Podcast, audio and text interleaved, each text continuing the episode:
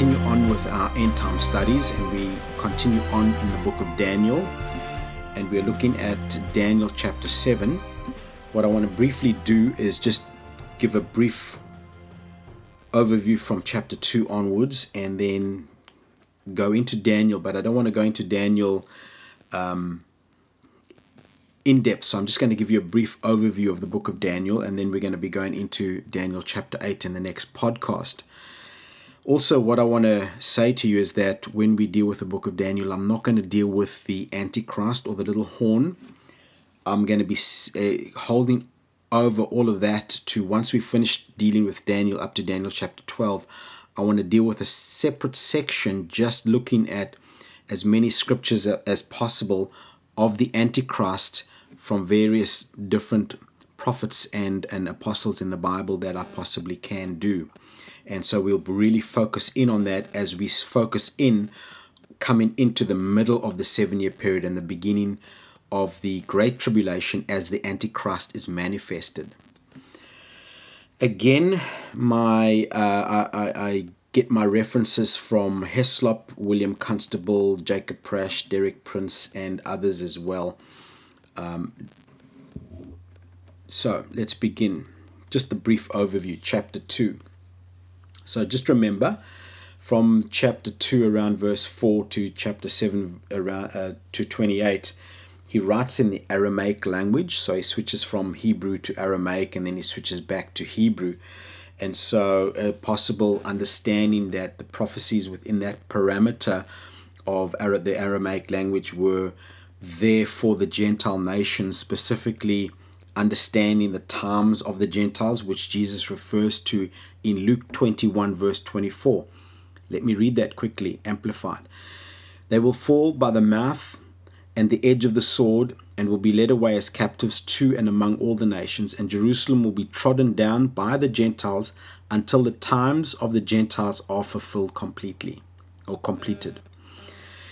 Now, in the first slide I've given you, which I've given you previously as well. We're looking at the chiastic form of how the book of Daniel is written. So you need to basically understand that because it gives you a framework to study the book of Daniel.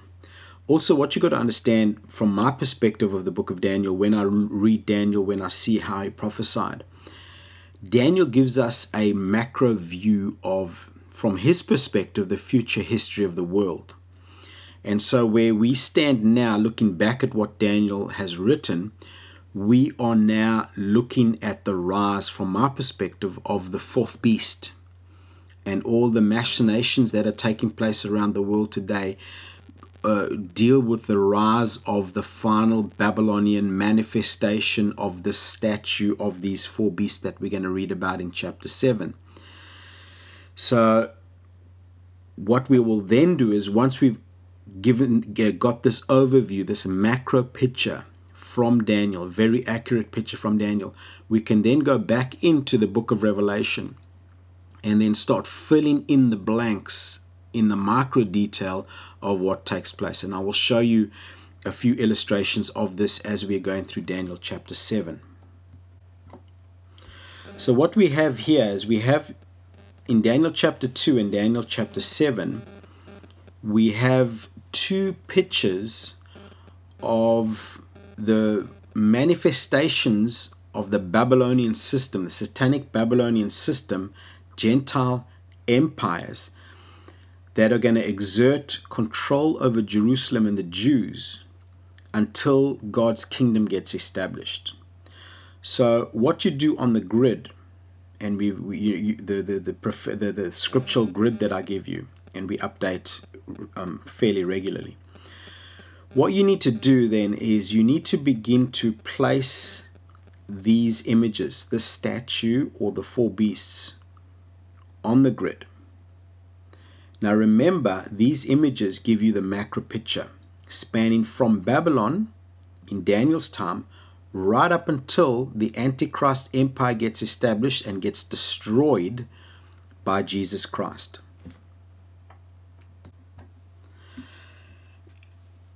I've given you slide number two. Uh, I've got a couple of pictures that I really like that I've downloaded off the internet, and, and I think this is a phenomenal looking picture.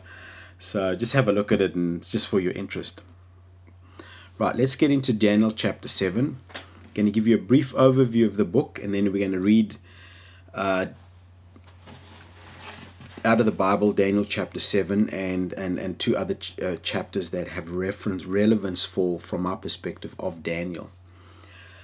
So in chapter 2, we have Nebuchadnezzar's vision, dream of a the world empires. In chapter 7, we now have Daniel's vision of the of, of future world history from his perspective.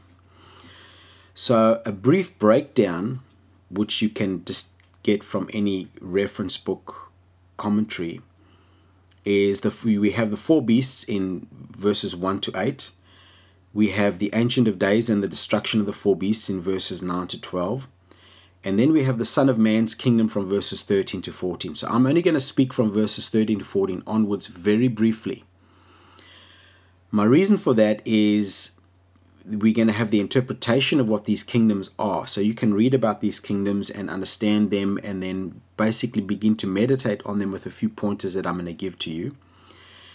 And then we're going to be briefly looking at the fourth beast, but as I said, we're not going to go into detail with regards to him because we're going to be set, setting aside quite a few podcasts to deal with the Antichrist. So from verse 13 to 14, we've got the Son of Man's kingdom.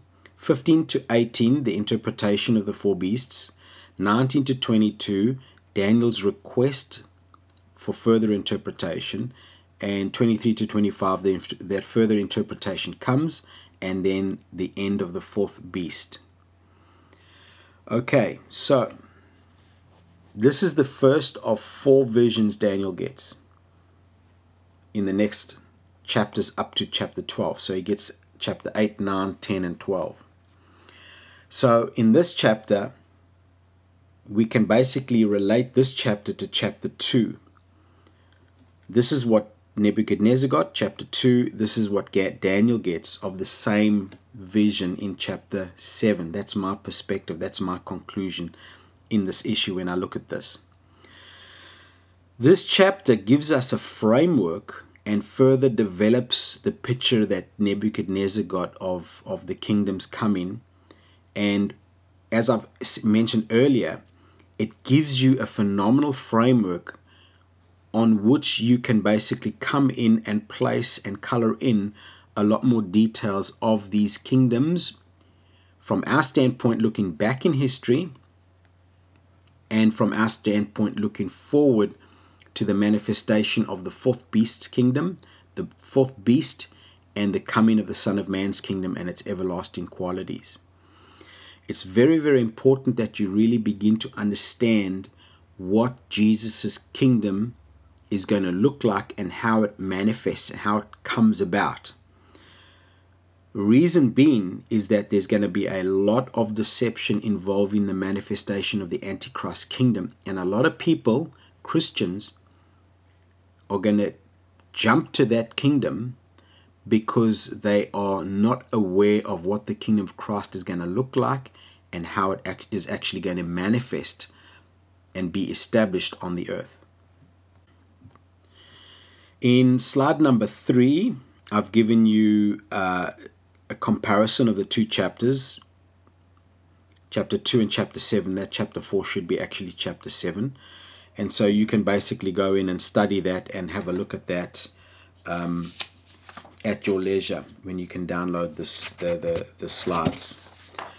Let's read chapter 7. In the year of Belteshazzar, king of Babylon, Daniel had a dream, and visions passed through his mind as he was lying in bed. He wrote down the substance of his dream. Daniel said, In my vision, at night I looked, and there before me were four winds of heaven churning up the great sea. Four great beasts, each different from the others, came up out of the sea. The fourth was like a lion, and it had wings of an eagle. I watched until its wings were torn off, and it was lifted from the ground, so that it stood on two feet like a human being, and the mind of a human was given to it. And there before me was a second beast, which looked like a bear. It was raised up on one of its sides, and it had three ribs in its mouth between its teeth. It was told, Get up and eat your fill of flesh. After that I looked, and there before me was another beast, one that looked like a leopard, and on its back it had four wings like those of a bird. This beast had four heads, and it was given authority to rule. After that, in my vision at night, I looked, and there before me was a fourth beast, terrifying and frightening and very powerful. It had large iron teeth. It crushed and devoured its victims and trampled underfoot whatever was left. It was different from all the other former beasts, and it had ten horns. While I was thinking about the horns, there before me was another horn, a little one, which came up among them, and three of the first horns were uprooted before this, before it. This horn had eyes like the eyes of a human being, and a mouth that spoke boastfully. As I looked, thrones were set in place, and the Ancient of Days took his seat. I just want to pause here in verse 9 and talk about, uh, just very briefly throw this out at you, that there's this heavenly council that God has, and we can see this in the book of Job. So if you go and read the book of Job, you can see how God calls all these angels, these thrones, these powerful beings to give an account of what they're doing. His clothing was as white as snow, and the hair on his head was white like wool. His throne was flaming with fire, and its wheels were all ablaze. A river of fire was flowing, coming out from before him. Thousands upon thousands attended him. Ten thousand times ten thousand stood before him. The court was seated, and the books were opened.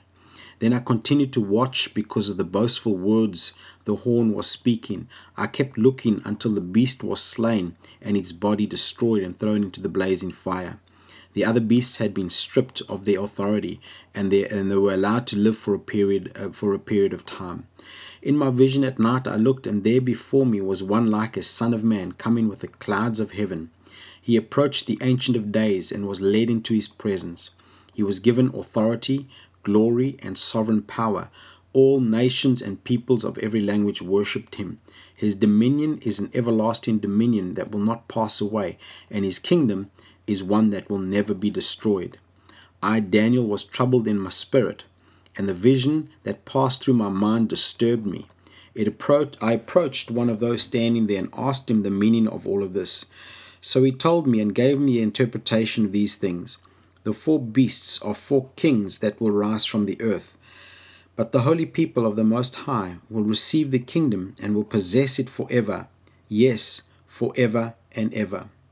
Then I wanted to know the meaning of the fourth beast, which was different from all the others, and most terrifying, with its iron teeth, bronze claws, the beast that crushed and devoured its victims and trampled underfoot whatever was left.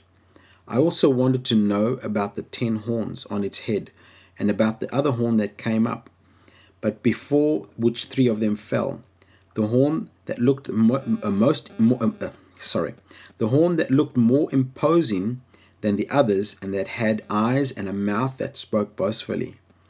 As I watched, this horn was waging war against the holy people and defeating them, until the Ancient of Days came and pronounced judgment in favor of the holy people of the Most High, and the time came when they possessed the kingdom. He gave me this explanation the fourth beast is a fourth kingdom that will appear on earth. It will be different from all the other kingdoms and will devour the whole earth, trampling it down and crushing it. The ten horns are ten kings who will come from the first from this kingdom. After them another king will arise, different from the earlier ones, and he will subdue three kings. He will speak against the Most High and oppress his holy people and try and change the set times and laws. The holy people will be delivered into his hand for a time, times, and half a time. But the court will sit, and his power will be taken away and completely destroyed forever. Then the people, sovereignty, uh, then the sovereignty, power, and greatness of all the kingdoms under the heaven will be handed over to the holy people of the Most High. His kingdom will be an everlasting kingdom and all rulers will worship and obey him. This is the end of the matter. I, Daniel, was deeply troubled by my thoughts, and my face turned pale, but I kept the matter to myself. What we've got to understand is, is we need to saturate ourselves in Scripture, and we need to saturate ourselves in an understanding of what these events will look like. Um, because one of the greatest things that is going to be facing the end time church, the end time saints, is deception. And one of the greatest deceptions that are coming, and we're facing a lot, a lot of deception in the church, and you can see my deception in the church series right now, where we've got this influx of ungodly teachings and doctrines of demons coming to all levels of the church, all denominations. It's spread broad, broadly across them all. But the greatest one that I feel the end time church is going to face is the revelation of the kingdom of the beast, this fourth kingdom and the manifestation of the king of this kingdom, the Antichrist, the beast. Because the false prophet, the greatest deceiver of all time, in my book, is going to get the church to worship this beast. So, what we need to also look at is various other scriptures which we're going to be putting in and, and, and filling in the gaps. So I'd like to read Psalm 2 and Psalm 110. Psalm 2, Amplified. Why are the nations in an uproar, in a turmoil against God? And why do the people devise a vain and hopeless plot? The kings of the earth take their stand, and the rulers take counsel together against the Lord and his anointed, the Davidic, Davidic king and the Messiah, the Christ, saying, Let us break apart their divine bands of restraint and cast away their cords of control from us. He who sits enthroned in the heavenlies laughs at their rebellion. The sovereign Lord scoffs at them, and in supreme contempt he mocks them. Then he will speak to them in his profound anger and terrify them with his displeasure, saying, Yet as for me, I have anointed and firmly installed my king upon Zion, my holy mountain. I will declare the decree of the Lord. He said to me, You are my son. This day I have proclaimed, I have begotten you. Ask of me, and I will surely give you the nations as your inheritance, and the ends of the earth as your possession. You shall break them with a rod of iron, you shall shatter them in pieces like earthenware. Now, therefore, O kings, act wisely. Be instructed and take warning, O leaders, judges, rulers of the earth. Worship the Lord and serve Him with reverence, with awe inspiring fear and submission and wonder. Rejoice, yet do so with trembling. Kiss, pay respect to the Son, so that he does not become angry and you will perish in the way, for, for his wrath may soon be kindled and set aflame. How blessed, fortunate, prosperous, and favored by God are all those who take refuge in him. Psalm 110, also amplified. The Lord Father says to my Lord, the Messiah, his Son, Sit at my right hand until I make your enemies a footstool for your feet, subjugating them complete, in, into complete submission. Then the Lord will send the scepter of your strength from Zion, saying, Rule in the midst of your enemies. Your people will offer themselves willingly to participate in your battle in the day of your power, in the splendor of your holiness. From the womb of the dawn, your young men are to you as the dew. The Lord has sworn an oath, and he will not change his mind. You are a priest forever according to the order of Melchizedek. The Lord is at your right hand. He will crush kings in the day of his wrath. He will execute judgment in overwhelming punishment among the nations. He will fill them with corpses. He will crush the chief men over a broad country. He will drink from the brook by the wayside. Therefore, he will lift up his head triumphantly what I'm trying to show you here is that as we begin looking at Daniel and the macro picture that he gives to us, we can then start to put into that macro picture other passages of scripture that will begin to show us what that future is going to look like. And so, what I think has taken place here is in Psalm 2, you're looking at the enthronement of the Lord Jesus Christ, which you can see again in Revelation chapter 4.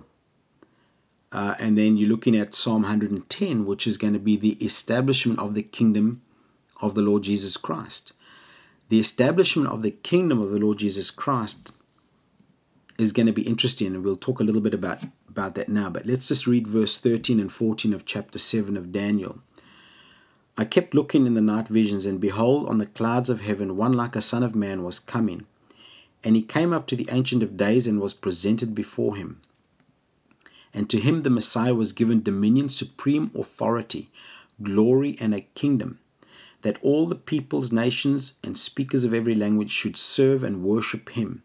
His dominion is an everlasting dominion which will not pass away, and his kingdom is one which will not be destroyed.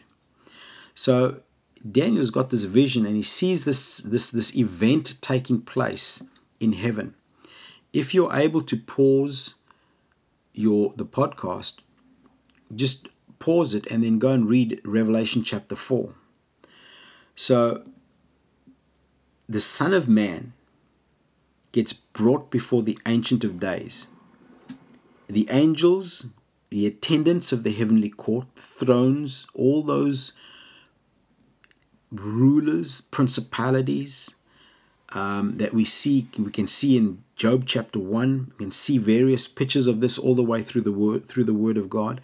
They now usher him in to the enthronement ceremony where Jesus Christ gets given his kingdom, all authority, power, and dominion and glory gets given to him by the Ancient of Days, by his Father. Uh, Psalm 2, verse 6 Yet as for me, I have anointed and firmly installed my king upon Zion, my holy mountain. Psalm 110, verses 1 to 2. The Lord Father says to my Lord, the Messiah, his Son, Sit at my right hand until I make your enemies a footstool for your feet, subjugating them into complete submission. The Lord will send the scepter of your strength from Zion, saying, Rule in the midst of your enemies. So the Son of Man becomes the prominent person in the vision and he and he gets he gets dominion.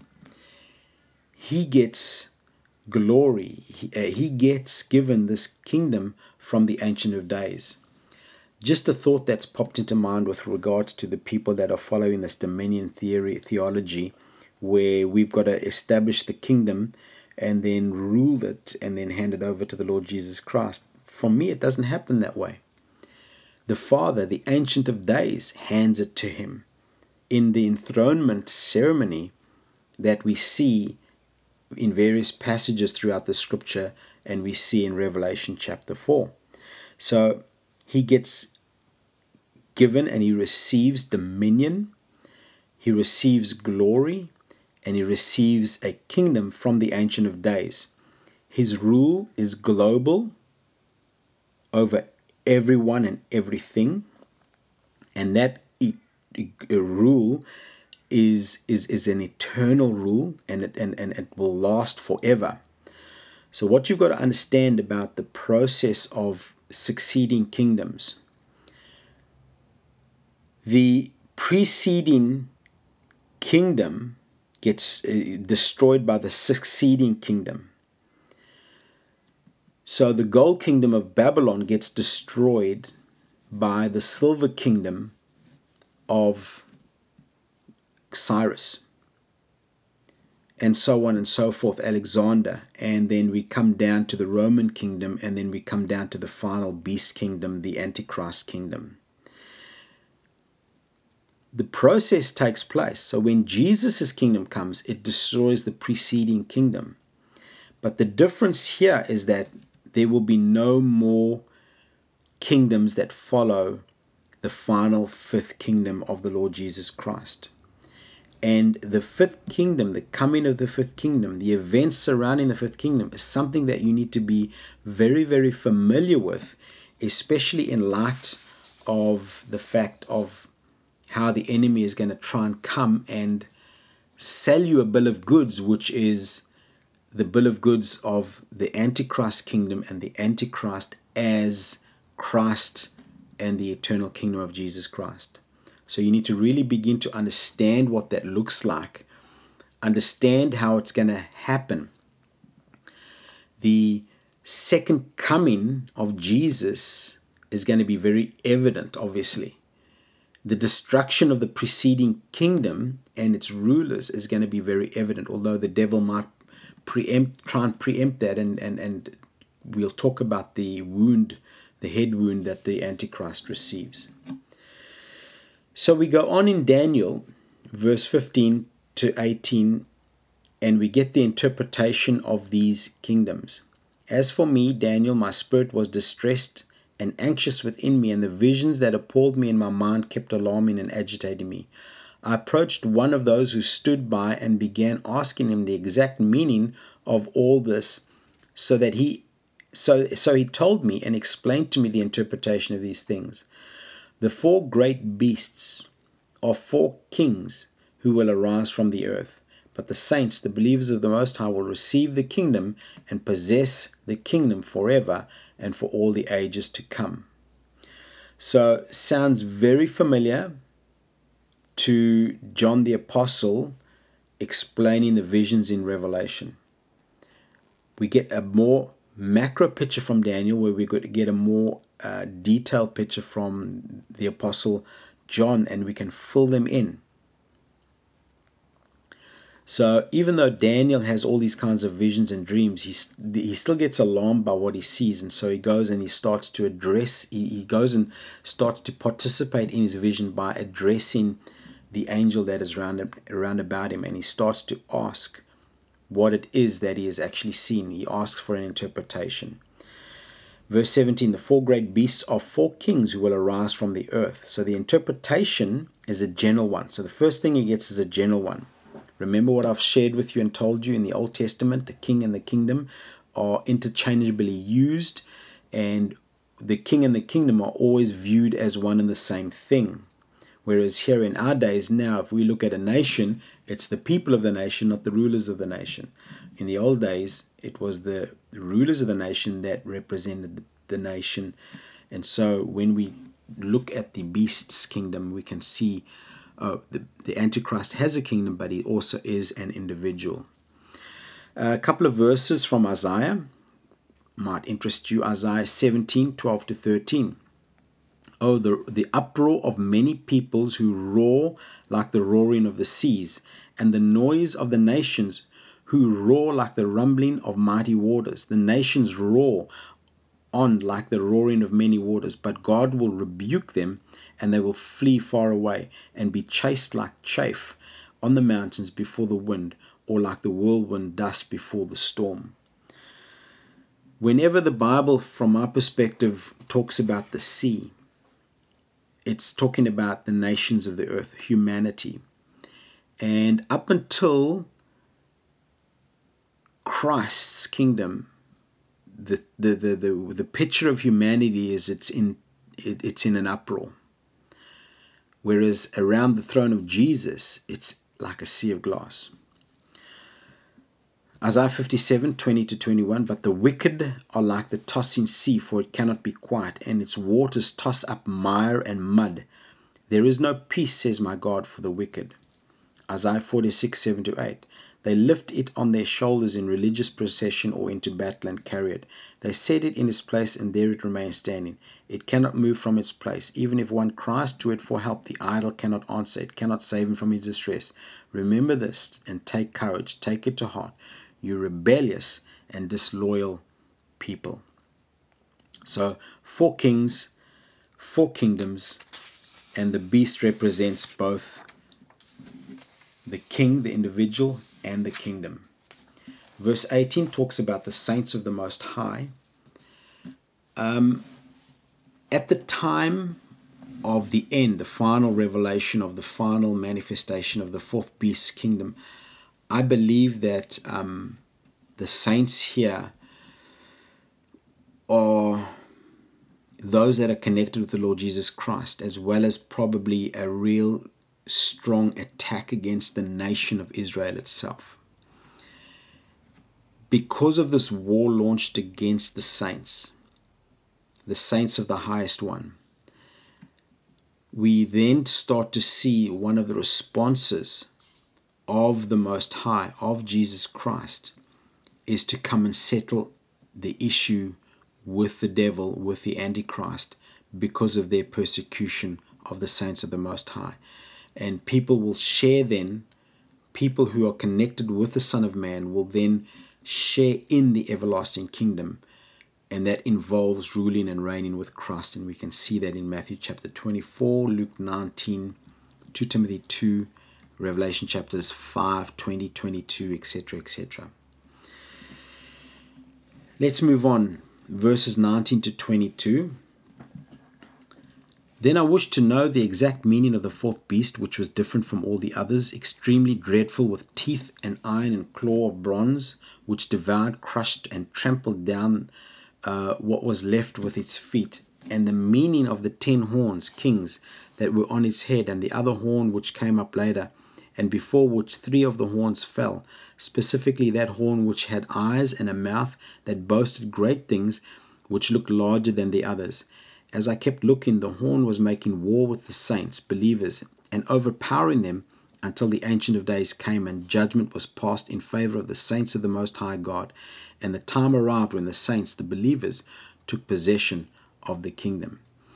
So again, we see the representation of the fourth beast and the little horn. Um, I'm not going to go into this in depth as I've mentioned previously. We're going to be dealing with the Antichrist in a couple of podcasts and go into it fairly in depth. But just briefly looking at this passage here, we see that this beast had claws of bronze. So it's going to be a very, very fierce and violent uh, kingdom. There's going to be a lot of death involved when this kingdom finally manifests and comes out of the sea. Uh, the little horn we see is larger than the other horns, accounting for the ability to rise up and replace the three horns.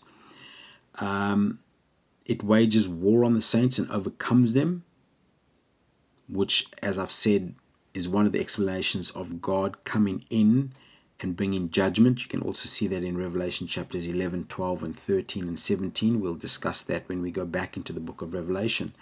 And then finally, God passes judgment in favor of the saints uh, what you can also find here is you've got two titles from God that you pick up Ancient of Days and the highest one, which stresses eternally and sovereignty, respectively. Verse 23 to 25. Thus the angel said, The fourth beast shall be a fourth kingdom on the earth, which will be different from all the other kingdoms, and will devour the whole earth and tread it down and crush it. As for the ten horns out of the, this ten, the, the, as for the ten horns, out of the ten this ten kingdom, ten kings will arise, and another will arise after them, and he will be different from the former one, and he will subdue three kings. He will speak words from the Most High, and wear down the saints of the Most High, and he will intend to change the times and laws, and they will be given into his hand for a times, half a time, so that is three and a half years. So the angel now gives the prophet a little bit more insight into the fourth beast and particularly the little horn. And we see the dual identification of the beasts of the kings and the kingdoms. And so that becomes clear. And obviously, from my perspective, what we're going to be starting to look at is a one world government under a worldwide dictator. So you've got one dictator, so you've got a, a, a, revived Babylon starting to take place and come into being here. Um, we'll go into that, as I said, and we'll go into verse 24 and 25 as we get into the Antichrist um, podcasts. Uh, let's move down to verse 26 to 28. The court of the Most High will sit in judgment, and his dominion will be taken away, first to be consumed gradually, and then to be destroyed forever. Then the kingdom and the dominion and the greatness of all the kingdoms under the whole heaven will be given to the people of the saints, believers of the Most High. His kingdom will be an everlasting kingdom, and all the dominions will serve and obey him. This is the end of the matter. As for me, Daniel, my waking thoughts were extremely troubling and alarming, and my face grew pale but I kept the matter of the vision of the angel explanation to myself. So the angel continued uh, and, and, and, and maintained that the heavenly court is going to pass judgment on the Antichrist, and then God will remove the dominion and destroy it forever. You can see that in 2 Thessalonians chapter 2 and Revelation chapter 19. And then the fifth final kingdom under the leadership of Jesus Christ will then commence and then the angel reiterates the role of the saints within this kingdom. Remember, we're a kingdom of, uh, we're part of a holy nation. And then Daniel marks the end of his vision with uh, being pretty terrified. Um, I'm going to be going into this a little bit more in depth as we go into chapters 8 and further on in, into the book of Daniel. So I'll be re- repeating myself, repeating this vision. Um, we get more and more revelation of these beasts and what happened historically uh, between Daniel and ourselves. So, just to end off, I've given you slide number five, which is a comparison between Daniel's chapter 2 and Daniel chapter 7. So, you'll see chapter 2 is man's viewpoint and chapter 7 is God's viewpoint. So, you have an external view of how man would look at these Babylonian empires, these, the grandeur of it, and then we have an internal view of how God would see the, the, the moral standing of that empire. Again, the grid is there in slide number six, and our table, which I've not really updated too much, will be uh, a slide. It's not number three there, but it should actually be slide number seven. Well, that's it. We will then progress to Daniel chapter 9 and we'll start getting a little bit more deeper in Daniel chapter 9 and then go progress further into the book of Daniel. Have a great day. God bless.